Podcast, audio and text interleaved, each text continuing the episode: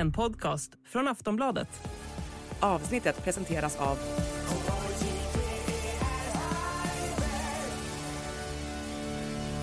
Stödlinjen.se, åldersgräns 18 år. Hej och välkommen till Höjd beredskap, en podd från Aftonbladet Ledare. Idag om utrikesdeklarationen som levererades tidigare i riksdagen av utrikesminister Tobias Billström. Välkommen! Vår beredskap är god.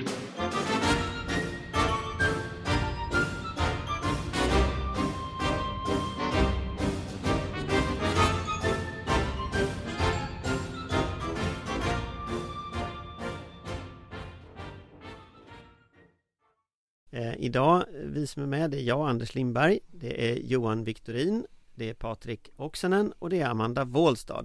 Och vi här sitter i Stockholm vid ett något dysfunktionellt bord där Patrik och Johan sitter ner och jag står upp och bordet är liksom halvvägs mellan och alla mikrofonerna hänger på ett konstigt sätt och vi hittar inte knappen för hur man ändrar detta och Amanda är i Skåne. Och då har vi konstaterat att du har etablerat en maktordning här inne i det här rummet. Jag har också etablerat en maktordning i det här rummet eh, och eh, så skall det förbli. Men högst upp står ju ändå jag då som får vara i Skåne. Och på telefon så alla hör i alla fall vad du säger här. Eh, till nästa gång ska jag försöka se hur man flyttar på det här bordet. Men det återstår att se. Idag så har vi förhört en utrikesdeklaration i riksdagen. En eh, tiosidigt dokument. Eh, och i den här utrikesdeklarationen så lyssnade jag i alla fall väldigt noggrant efter vad var den säkerhetspolitiska doktrinen? För den brukar ju alltid ingå. Och jag har letat. Jag har hittat ett stycke som låter så här. Vår kommande medlemskap i NATO innebär en ny svensk utrikes och säkerhetspolitisk identitet. Vi blir en allierad och ingår ömsesidigt bindande försvarsförpliktelser. Johan, du som är expert på det här med doktriner. Är det här vår nya säkerhetspolitiska doktrin? Jag tror man måste få tillfälle att utveckla det här någonstans i ett annat sammanhang. Någon annan som ser det här som en säkerhetspolitisk doktrin? Det är väl en, en, en kärna som har varit under utveckling under en lång tid som börjar egentligen med Sveriges inträde i EU. Att vi ser oss som en, en aktör som bygger säkerhet tillsammans med andra steg för steg. Så att det är en naturlig utveckling. Jag hittade ett annat stycke här Amanda, se om du tycker det här är en säkerhetspolitisk doktrin. Eh, Sverige kommer att vara en allierad att lita på. Det är väl kanske ett, ett frö till en doktrin, om vi ska kalla det så. Det, det, är, en, det är en ambition, en, en utgångspunkt. En utgångspunkt. Nej, men det är ju en deklaration man sveper över en massa olika ämnen. Det skulle bli ganska tråkigt om man utvecklar en doktrin i det, dokum- eller i det liksom talet, tänker jag. Historiskt så brukar ju ingå en säkerhetspolitisk doktrin som återupprepas både i jo, man kan säga att man... och regeringsdeklarationer. Men det som är intressant i det här dokumentet, nu retar jag bara, för mm. det som är mm. intressant i det här dokumentet är att det är lite svårt att hitta vad som är den röda tråden Eh, i säkerhetspolitiken. Vi har en annan del av doktrinen som står här, på nästa sida så står det Sverige är tydligt engagerat i kampen mot terrorism och kommer att vara det även som NATO-medlem. Alltså Patrik, kan man vara otydligt engagerad i kampen mot terrorism?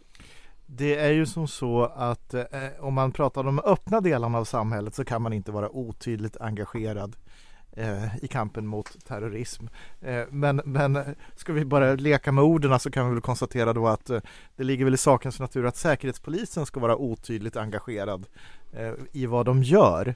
Eh, till exempel. Men, men nu, nu håller ju du på och, och eh, har roligt Anders på, på och letar ord och vänder och vrider. Eh, så, och ni som lyssnar, ni skulle bara se Anders stora diaboliska leende när han står upp och tittar ner på oss. Men det kommer ju låta så här att vi är en allierad. Det bygger på en stark försvarsindustri, en allmän värnplikt och Ja. Uh, Now you're talking! Ja. Nu börjar vi snacka, för det är klart att, att Jag fattar ju att det här är mellan två lägen Så att det är klart att det är svårt för regeringen att uttrycka sig Men jag kan inte låta bli att göra mig lite orolig Eller lite ro, rolig över det För att det här är nog bland det mest otydliga jag har läst eh, I liksom som inriktningsdokument På en annan punkt är man lite mer tydlig Och det är att man ska gå med i NATO Så om vi tar den, det stycket och de delarna i utrikesdeklarationen Vad gör ni för bedömning av det som har hänt den senaste veckan med besked från Finland, besked från Stoltenberg, eh, den nya kartan som vi har? För det är ju trots allt den som den här deklarationen utspelar sig på. Ja, jag tycker att alla är för nervösa eh, och smyger in stora mått av osäkerhet. Eh, med Stoltenbergs uttalande och generalsekreteraren i NATO häromdagen om att och han har ju naturligtvis rätt i sak att det viktigaste kanske inte är om man kommer in samtidigt och att man faktiskt blir medlemmar. Men det, i det här läget så blir inte det bra. Det, det låter inget bra. Det låter också och som... Vad var kärnan i det han sa? Bara för lyssnarnas skull. Nej men alltså att eh, han signalerade att det var okej okay att Finland gick in först eh, och sen Sverige sen.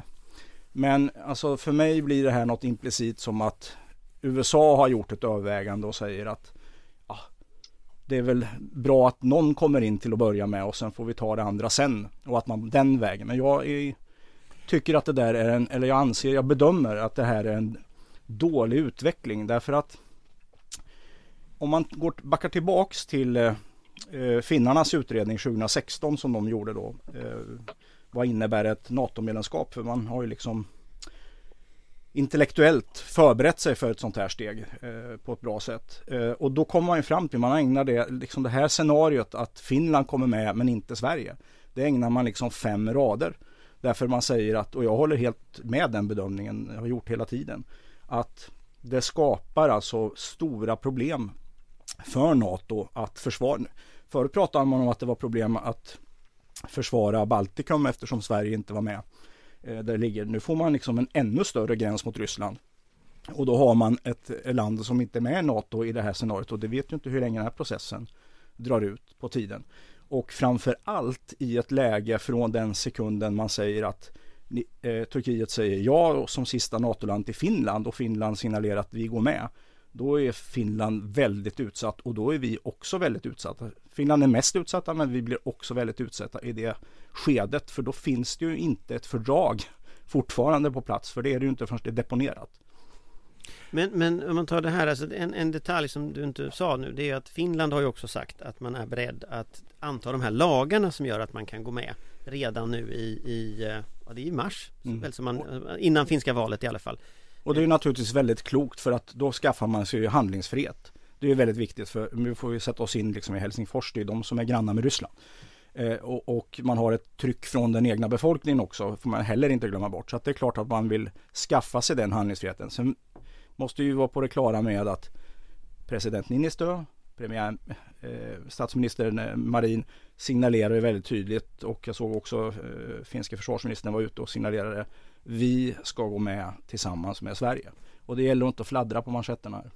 Nej, och där är det ju som så att det har ju blivit ett fladdrande därför att det finns en medielogik det finns en, en dramaturgisk logik och det finns aktörer eh, som på olika sätt både i och utanför länderna vill, vill få den här dynamiken att uppstå.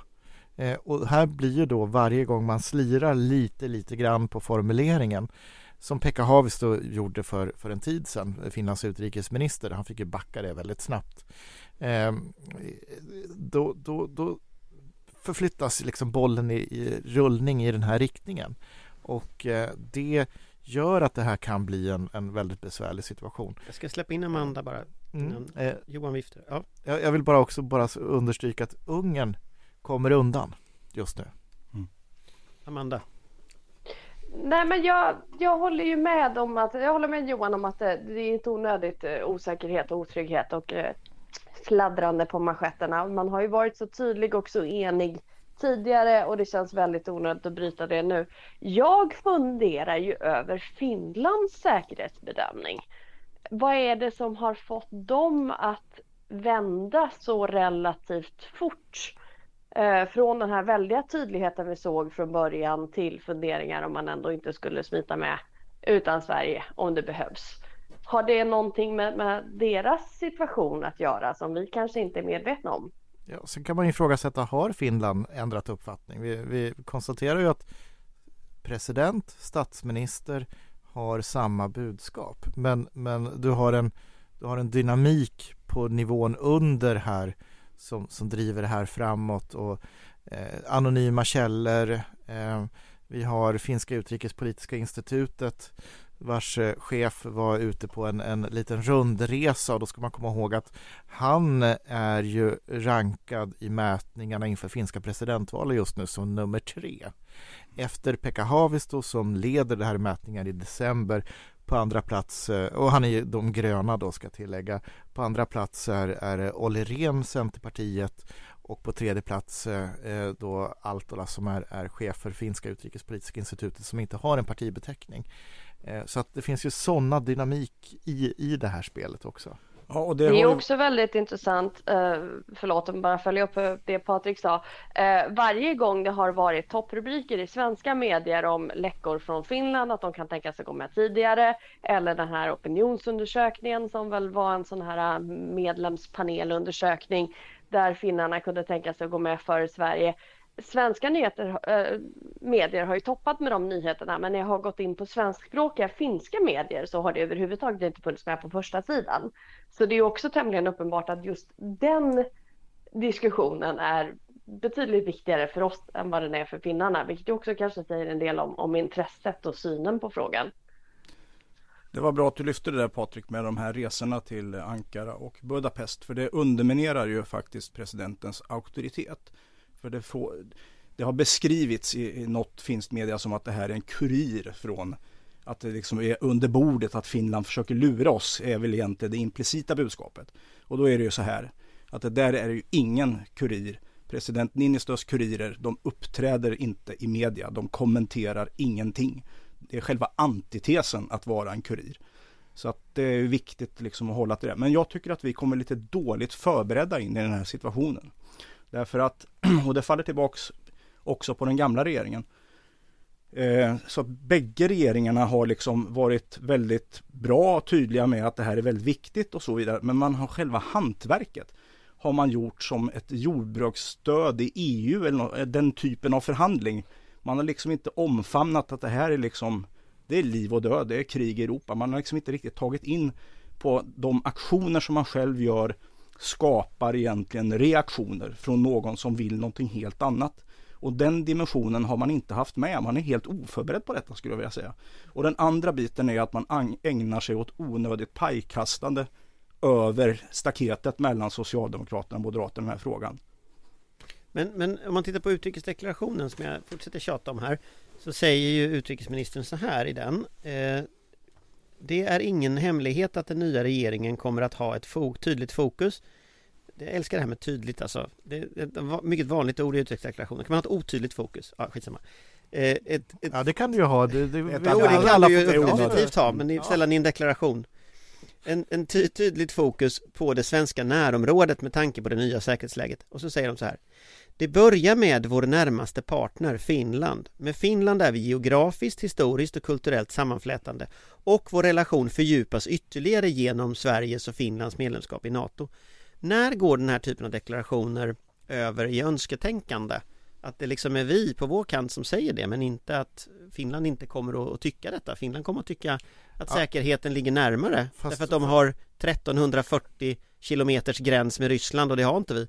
Ja men nu, nu, nu håller du på och, och bidrar till den här dynamiken och målar upp någonting så för att den finska positionen är ju väldigt tydlig. Sverige är det närmsta eh, partnern, närmsta allierade. Absolut, men, men, men när övergår det till någonting? För det är ju ja, just, så. Just nu så är vi ju väldigt långt ifrån det. Så, är vi det när så, Stoltenberg jag, säger att det är okej? Okay? Ja, nej, men, men, men här blir det återigen då, det blir den här spekulationsdynamiken som blir sitt eget liv som driver frågan i en egen riktning. Ja, nej, jag håller med. Jag, när jag gick chefskursen i, i försvaret eh, i början på 2000-talet, då hade vi faktiskt ett projektarbete där vi gick igenom alla utrikesdeklarationer. Och det resultatet var att det var väldigt, det är en katalog av ambitioner. Men det säger ju ingenting om hur man tänker genomföra det här och när det ska vara genomfört och sånt. Det är ju inte den typen av dokument egentligen. Utan det är ju en panorering över vad man vill åstadkomma på utrikespolitikens område. Och där i finns det ju också en viss mån av vad du kallar för önsketänkande eller så ambitioner skulle jag säga. Då. Ja, och, det är ju ett linjetal Amanda. någonstans och inte en liksom att göra eller programpunktslista. Alltså Patrik, skulle du? Nej men jag, jag tänkte bara liksom konstatera det att, att eh, väldigt mycket är ju om vi tittar generellt så är det, uttrycker man ju riktningar och önskningar och hur många gånger har man inte sagt att man vill, vill att eh, främja kärnvapennedrustningen och det är ju också med i det här. Eh, och jag menar, hur bra går det? Hur realistiskt är det just nu? Eh, Eller den feministiska utrikespolitiken eh, som ju var en eh, lovvärd ambition på vissa sätt men kanske inte heller det mest konkreta som någonting har yttrat i riksdagens talarstol. Men även den feministiska utrikespolitiken är med i den här, även om den är omskriven lite som, som, som samma frågor i Afghanistan. Den är fortfarande med, den har inte försvunnit. Eh, om jag ska säga någonting från perspektivet, eh, har jobbat på UD en gång i tiden, vilket jag ju har gjort, så att jag har ju liksom suttit i andra änden av det här och tittat på de här dokumenten och eh, hur processen ser ut när man tar fram en, en utrikesdeklaration. Han har skrivit dem. Nej, jag har inte skrivit dem. Som Men- studerade. Nej, jag har inte skrivit dem, utan de skrivs inte på det sättet nämligen. han, han har eh, varit med på ett hörn, jag var han inte- för mig innan. Jag var heller inte samordnare utan det var andra personer som var Men det går till så att man frågar linjen. På regeringskansliet så kallas ju cheferna för linjen. Mm. Och sen samlar man in underlag från alla enheter. Och sen så blir det ett litet dilemma Om man ska plocka bort någon stackars enhet. Och sen är ju tiden begränsad. Och det är dock inte enheterna är inte begränsade. Och antal tjänstemän på UD Jag vet inte hur många de är men de är väl en 4500 eller något om jag inte minns fel. Eller vad var det? Jag kommer inte exakt ihåg hur många de är just nu eh, Som det är, men det är ett antal tusen personer som ju har skrivit in saker och som är förtjusta i just ett ord som är på sidan 7 och stryker man det ordet så startar man liksom krig mellan två eh, tjänstemän eller enheter eller grupper. Så att man måste liksom ta hänsyn till att alla ska få följa med. Och det är ett gammalt socialdemokratiskt slagord, alla ska med. Och det gäller verkligen i en utrikesdeklaration när jag läser den här utrikesdeklarationen så känner jag att det här är den första utrikesdeklarationen från en ny utrikesminister. För här har nämligen alla enheter fått med sitt eget kommatecken och alla personer som har tagit en konflikt någonstans har fått med sin lilla vinkel.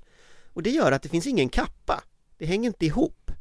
Och det var lite det jag ville illustrera i början när jag gjorde mig lite rolig över bristen på, på, på, på säkerhetspolitik. Men, men det kan ni se i stycken om Afrika, stycken om Latinamerika, alltså allting är med i den här. Men det finns ingen prioritet mellan vad som är viktigt och vad som inte är viktigt. Och det är ju det som man skulle så säga, som jag kan tänka när man tittar på NATO-diskussionen, att en av de orsakerna, tror jag, varför den här NATO-debatten är där den är, det är faktiskt att regeringen inte har hanterat detta på ett bra sätt. Alltså jag tycker att det, det har liksom inte, man, man reagerar för mycket, man reagerar för snabbt, man jag tror Finland har varit ute och sagt det också, man hoppar på varenda boll som Erdogan kastar upp i luften liksom så va. Och då är frågan, om vi tar det här dokumentet så ser inte jag att det finns något tecken på att här finns en ändrad strategi eller någonting. Utan här finns samma strategi som har funnits hittills. Och den har ju lett hit.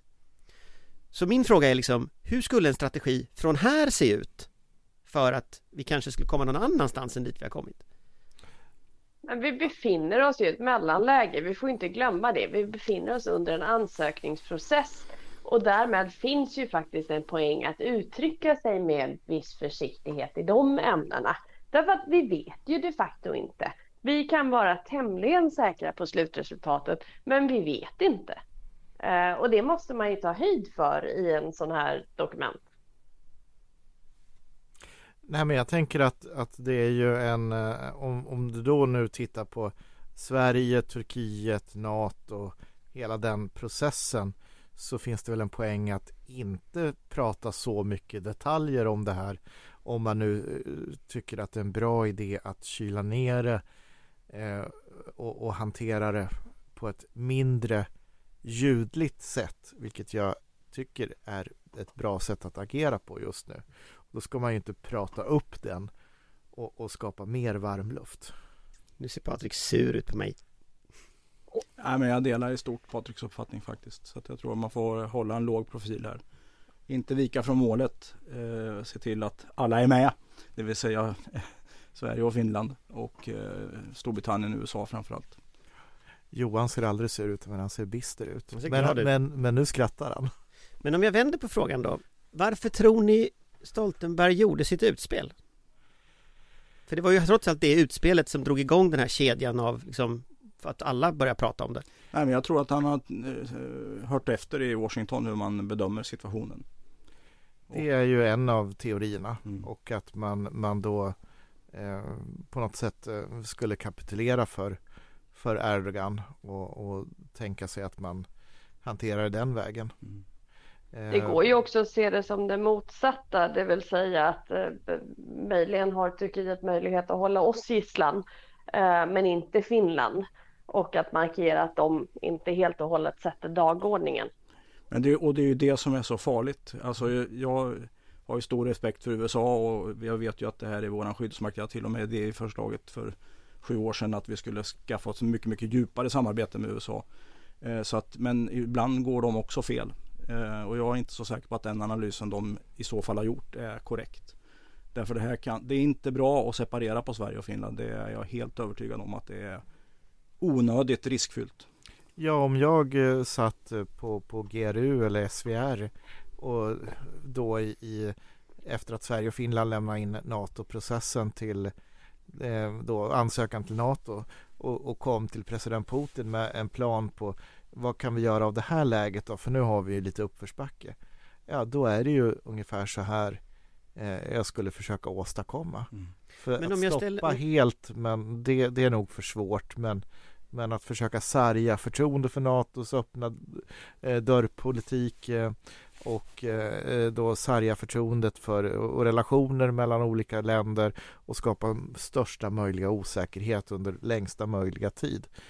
Ja, då skulle det se ut så här ungefär. Ja, och dessutom är det så att en, en effekt av en sån handling, förutom då de här så att säga, militära och säkerhetsmässiga aspekterna på att dela på Sverige och Finland, som är ett särskilt område då, så är det också så att jag ser en ganska stor risk för eh, en bedömning jag gör att, att det försvagar stödet för NATO i Sverige.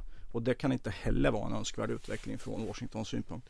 Så att eh, jag tror man får vara väldigt, väldigt försiktig när man tittar på det här och försöka få med alla parametrar eh, för att bedöma eh, i det här. För om vi backar steget bakåt så var det ju så att Putin claimade, gjorde anspråk på en säkerhetssfär i ett brev som omfattade både Sverige och Finland hade alltså initiativet. 17 december 2021. Det och sen inledde man kriget, eller upptrappningen av kriget då den 24 februari.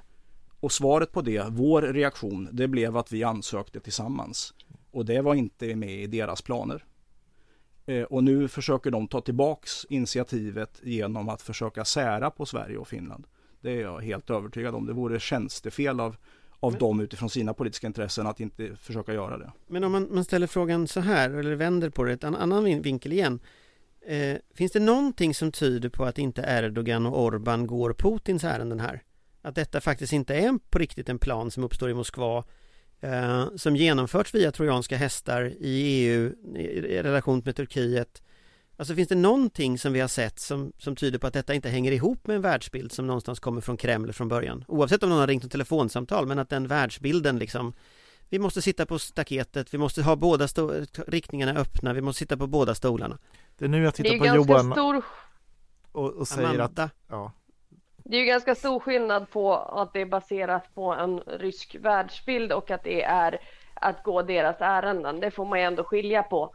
Eh, det är Ska klart man? att det finns en sådan liksom bipolär världsbild någonstans i grunden. Men det finns ju också väldigt stora intressen att själva markera sitt, sitt oberoende och sin makt och sitt inflytande. Att få vara en världsspelare, att få vara viktig och bli uppvaktad och eh, naturligtvis så är det ju att markera en slags distans mot det samlade väst. Eh, men det finns ju andra krafter än de rent proryska. Jag säger inte att det inte finns sådana intressen också. Jag säger inte att det inte finns några andra kopplingar. Men eh, det finns gott om, om andra skäl också för att de ska spela det här spelet. Och det jag tänkte säga nu var att nu vill jag titta på Johan och så tänker jag be Johan förklara reflexiv kontroll. Ja, förenklat är det ju att man genomför psykologiska operationer på ett sådant sätt så att den som är målet för de här gör handlingar i egen övertygelse om att det här är det bästa för mitt intresse och förstår inte att vederbörande egentligen är då manipulerat kan man säga. Och om man ska dra idéhistorien bakom då så rysk eh, reflexiv kontroll är ju liksom en rysk motsvarighet till spelteori kan man säga fast på det här området. Eh, men om man tittar, alltså svaret på min fråga, det försvann lite där i Ja, alltså jag trodde jag fick en definitionsfråga. Ja, nej, men jag, nej, men alltså... jag, jag, tänker ju då att din, utifrån din fråga att mm. det, det, är klart att, att Orban och Erdogan ser ju saker och ting som de tycker att de har egna intressen i att agera på det här sättet.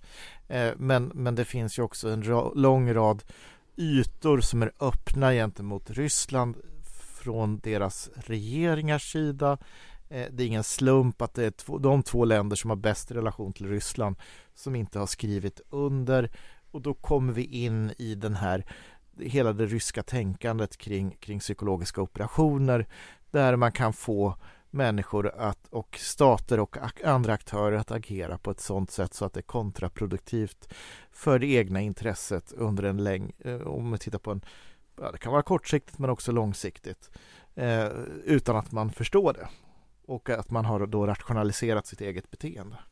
Och det kan man ju göra utan att det, man har, får en marschorder från Moskva. Orban, stoppa nu så länge du kan.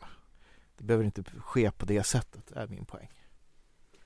Nej, och det är precis som du var inne på så måste det ju passera ett, ett test att det är bra för mig själv inrikespolitiskt och utrikespolitiskt. Men ja, men det, det är påverkan. Men om man tittar på sakförhållandena här, om vi nu, nu får inte jag säga detta för Patrik för då kommer han ge mig onda ögat men om vi antar hypotetiskt att de här signalerna inte bara är signaler ur ingenstans utan att Finland faktiskt i mars går med i NATO och Sverige inte får gå med i NATO och vi sitter där utanför och surar eh, om man tittar på liksom det, det scenariet är vi då i ett sämre läge än innan vi ansökte om NATO-medlemskap eller är vi i ett bättre läge? Ja, I kort sikt så är vi ju fortfarande i ett bättre läge för vi har omfattande bilaterala säkerhetsgarantier. Processen att gå med i NATO fortsätter ju eh, så att vi, vi är i ett bättre läge än tidigare. Men återigen då, vi kan inte överblicka konsekvenserna det här blir under en längre period. På kort sikt? Jag tror att det är sämre.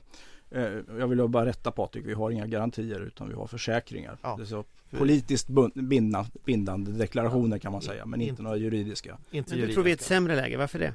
Nej, därför att det blir en, en, en sårbarhet som kan exploateras på olika sätt eh, från Ryssland. Det, det, går inte, vi ska inte överskatta Ryssland, vi ska heller inte underskatta Ryssland och det är nog rätt så lätt för dem att provocera fram en form av typ gränskonflikt eller något liknande och sätta stort tryck på baltiska stater och eller Finland.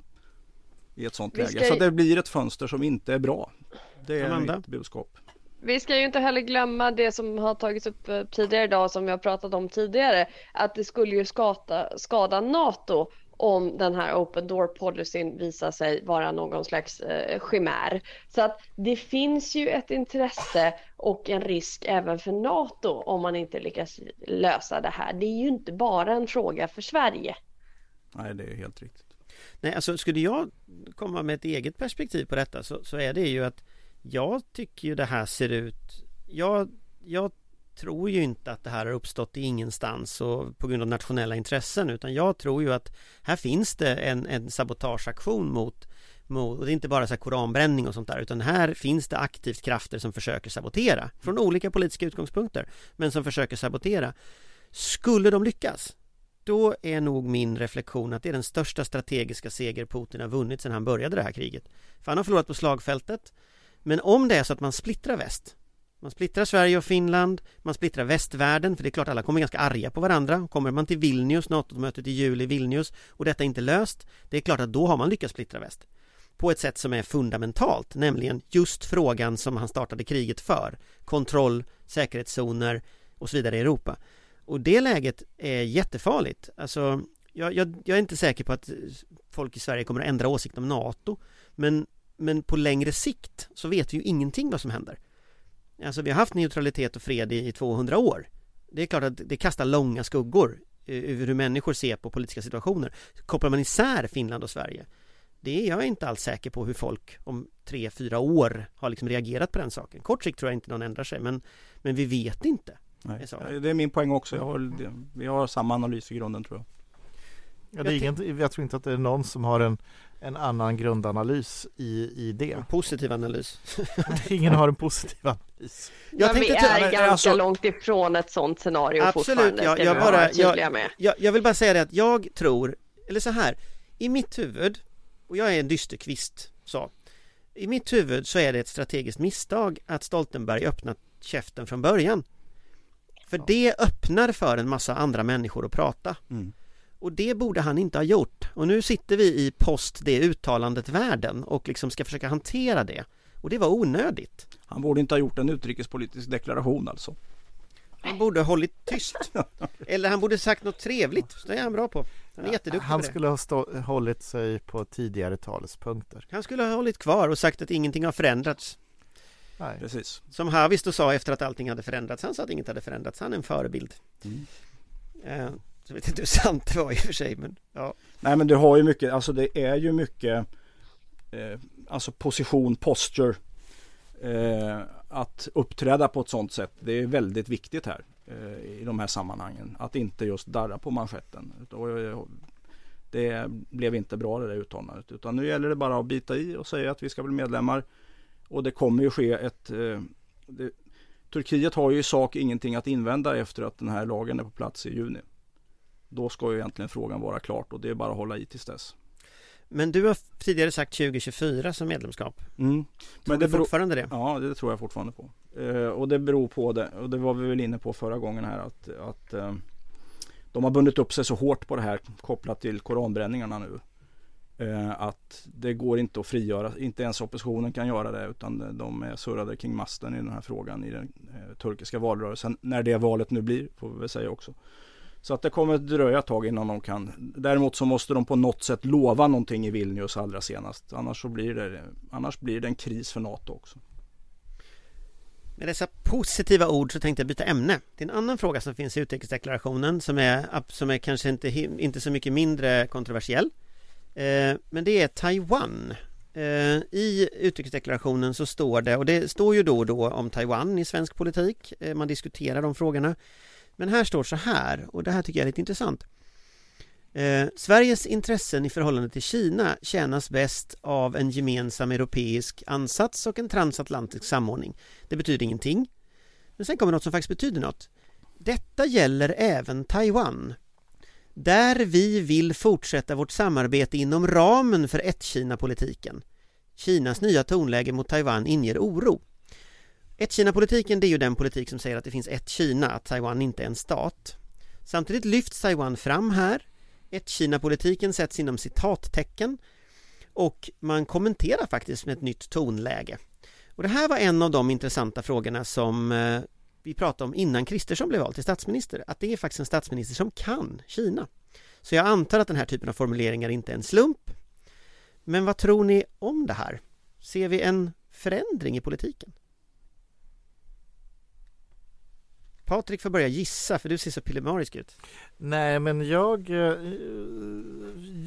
jag, jag, jag tolkar det som att det här kommer med tiden att bli eh, Eh, en, en viktigare fråga och att det fanns ju under så att säga när, under oppositionstiden för, för regeringspartierna så var ju Taiwan i, viktigt. Man lyfte ju Taiwan och eh, det här är ett första rörelse i den riktningen.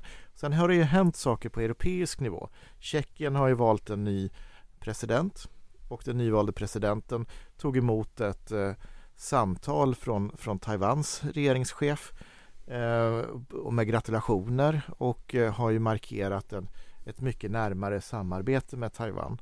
Eh, så att Tjeckien och Litauen har ju här gått före i EU och driver på närmare relationer. Och, och det här, det här, jag tolkar det här som att nu börjar man öppna upp lite grann men vi är fortfarande lite räddhågsna, lite försiktiga och då gömmer man sig bakom den här lite flummiga formuleringen. Vad var det du sa om, om EU och transatlantiskt? Man, samordning Svenska och... intressen, det är ett sånt nyckelord då, Mm.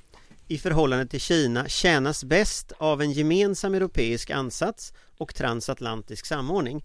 Och om man ska då vara lite så här rolig så är den gemensamma europeiska ansatsen det är ju en, en lite mera tuff linje från vissa länder i EU men i princip lägga sig platt från de stora länderna som, som, som, som Tyskland till exempel. Så att, så att vad det nu betyder är väl Och just nu så finns ju en motsättning mellan den transatlantiska samordningen och den europeiska eller Ja, medan EUs, USA har ju då en inriktning som Nancy Ja. Pelosi åkte ju till, till, till Taipei och ställde till med viss oreda kan man konstatera. Ja, Tyskland har ju öppnat upp Huawei i, i 5G till Ja, exempel. Så här, det här går ju inte ihop. Alltså Nej, ju, inte för fem öre. Inte för fem öre, det går åt två olika håll. Men om man tar det så här, går ett-Kina-politiken överhuvudtaget ihop längre, Amanda? Nej, det gör den ju naturligtvis i någon mening inte. Det är också en, en politik under omprövning från alla möjliga håll och som ni säger, det är inte alltid nödvändigtvis till det bättre ur någon slags frihetsperspektiv. Eh, men sen så är det ju inte så konstigt att vi kommer nog se ett ökat fokus. Nu har ju Ukraina lett naturligtvis till att väldigt mycket fokus ligger i vårt närområde, helt korrekt. Men både statsministern och försvarsministern har ju ett väldigt stort intresse för Sydostasien och säkerhetsfrågorna eh, i området där. Eh, jag tror att en av de första poddarna vi spelade in när vi var på Folk och Försvar första gången och intervjuade den då nyvalda moderata partiledaren Ulf Kristersson så pratade vi väldigt mycket just Kina. Det är helt riktigt. Eh, så det, det, är ju inte, det är inte så konstigt att det kommer en, en bredare diskussion där. Sen har man väl kanske inte riktigt tid och utrymme för det också just nu. Men vi har ju sett en omsvängning när det gäller diskussionen om kinesiska företag och infrastruktur. Vi har sett, sett en, en begynnande diskussion om hur universiteten ska hantera eh, kinesiska studenter och så vidare. Så att det, det, är ju mycket på gång där eh, och det är väl högst på tiden. Äh, men eh, om vi, tar, om vi tar Johan, vad skulle hända om den svenska utrikeshandelsministern till exempel åker till Taipei? Ja, det skulle ju mötas av någon form av reaktion från Beijing förstås. Peking skulle ju eh, naturligtvis reagera på, ja, på handelspolitiska området eller Ja men vad skulle de göra? Ja, det, ja, sätta igång någon bojkott mot ett stort svenskt företag lokalt på plats kanske, jag vet inte. Något i den stilen, men alltså grejen är ju att den eh, Taiwan är ju väldigt viktigt eftersom det har ju gått från att vara en militärdiktatur till att vara en demokrati. Så att en union som påstår sig vara värdebaserad måste ju också vara värdebaserad och välja sina vänner utifrån det faktiskt. Och sen är ju en oerhört viktig aktör med produktionen av supraledare. Eh, ja. i, I den globala ekonomin. Förutom de så att säga demokratiska moraliska aspekterna att, att stötta Taiwan. Eh, och där är det ju som så att från, från, som jag ser det som eh, från Taiwans sida så tror jag att de absolut skulle tycka att det var väldigt, väldigt bra om de fick något ministerbesök in i relativ närtid i år eller nästa år från, från Sverige. Det, det är en del i vad man, man försöker då uppmuntra och välkomna eh, då högnivådelegationer från andra demokratiska länder eh, i ett sätt då att, att bryta Kinas försök att diplomatiskt isolera Taiwan. Mm. Och det kinesiska kommunistpartiet då eh, styrt från Peking sätter ju stor tankemöda till hur kan man skapa en berättelse att alla sådana aktioner som vi pratar om nu blir liksom, får en ram omkring sig att vara en provokation mot Kina. Det är ju det man försöker liksom hitta eh, eh, en modell för. Kommer det ett högnivåbesök till Taiwan då ska det framställas som en provokation mot Kina och inte vad det egentligen är då, det vill säga att visa sitt stöd till en demokrati som eller är ut, Eller utveckla relationer. Eller utveckla relationer, precis. Men, men, jag kan tänka mig att eh, i alla fall i mitt huvud så är att eh, Ryssland och Kina tecknade det här avtalet om obegränsat samarbete precis innan invasionen och det finns ju säkerligen, det kommer ju uppgifter då och då om olika former av kinesiskt stöd till Ryssland under invasionen av Ukraina. Jag kan tycka det är en ganska stor provokation mot eh, Västeuropa eh, att liksom stödja ett olagligt invasionskrig på vår kontinent. Eh, så, så rent spontant så känner jag att eventuella berättelser, jag förstår ju att de här berättelserna kommer att komma och vi kommer mm. säkert att se dem placerade i olika delar av media och sådär. De försöker ju placera ofta att det kommer säkert att komma men, men det grundläggande moraliska frågan att här har vi två stora diktaturer som mm. anfaller sina grannländer och nu pratar ju Kina öppet om att anfalla Taiwan Alltså det liksom, frågan är ju varför vi Vi säger ju ganska lite trots allt här det Jag menar, de övade en jättestor övning om och flög raketer över Taiwan och regeringen är upprörd över tonläget från mm. Peking. Är det en tillräckligt språkbruk? Inte för att avskräcka Kinas eh, agerande gentemot Taiwan. Där behöver, behöver demokratierna bli mycket tydligare. Men det har ju också att göra med hur, eh, hur Washington uttrycker sig faktiskt. Därför man har ju också officiellt en, en Kina-politik så att säga. Man la ju om den i slutet på 70-talet. Eh, utan eh, det, vad de säger där och vad de, eh, hur de ser på det där. Det kommer i hög, mycket högre grad än EU styra vårt agerande skulle jag säga. Men jag tänker Amanda, du som, du som kan eh, också Moderaternas eh, liksom, idédebatt och sådär kring de här frågorna. Eh, USA har ju den här så kallade strategic ambiguity, att man ska inte riktigt veta vad de gör och det i sig skapar en slags avskräckning. Det där har ju Biden pajat genom att säga att han minsann visst kommer att försvara Taiwan vid flera tillfällen och Vita huset har försökt ta tillbaka det men han ändå säger det igen och sådär. Alltså, vad tror du? Kommer Sverige att byta linje om Taiwan inom den här mandatperioden? Det är jättesvårt att säga. Jag skulle säga att det är ganska beroende av hur säkerhetssituationen i övrigt ser ut. Därför att man har ju inte riktigt kapacitet. Vi har ju inte riktigt kapacitet för någon slags tvåfrontskonflikt. Um, jag tror att det finns ett visst internt tryck för att det här är traditionellt en ganska viktig fråga inom partiet bland de som är utrikespolitiskt engagerade, och engagerade i demokratirörelsen och så vidare. Så att eh, det, det, är inte alls omöjligt, men jag tror också att man är smart nog att förstå att det kanske inte är den högsta punkten på dagordningen med allting annat som sker på säkerhetsområdet. Så tror du eller tror du inte att det kommer inom mandatperioden? Jag tror att vi kommer se en viss öppning. Jag tror inte att vi kommer se en omsvängning om inte någonting drastiskt sker i Ryssland-Ukraina-konflikten och vi plötsligt har jättemycket tid och energi att lägga på annat. Okej. Eh, någon mer fundering som någon har om utrikesdeklarationen? Den finns på regeringens hemsida att läsa i sin helhet. Och vi var ju bara nedslag i två delar av det. Det finns naturligtvis väldigt många andra delar eh, kring Sveriges politik. Och sen är vi min, min egen fundering också där att det saknas väl en sammanhängande strategi men det är ju den första utrikesdeklarationen. Så att förhoppningsvis i nästa utrikesdeklaration när vi förhoppningsvis är medlemmar i NATO eftersom då är det ju 2024 och det har ju Johan sagt att då kommer vi vara med så tänker jag att då kanske vi också kan få en säkerhetspolitisk doktrin för det skulle pigga upp tycker jag. Ja, och då kanske vi har fått en säkerhetsstrategi innan dess. Det skulle också pigga upp. Men tack för oss den här veckan. Hej hej! Tack och hej! Tack. tack. Vår beredskap är god.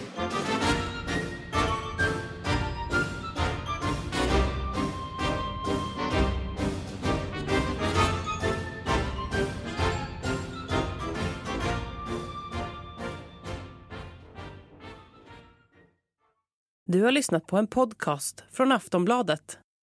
Ansvarig utgivare är Lena K Samuelsson.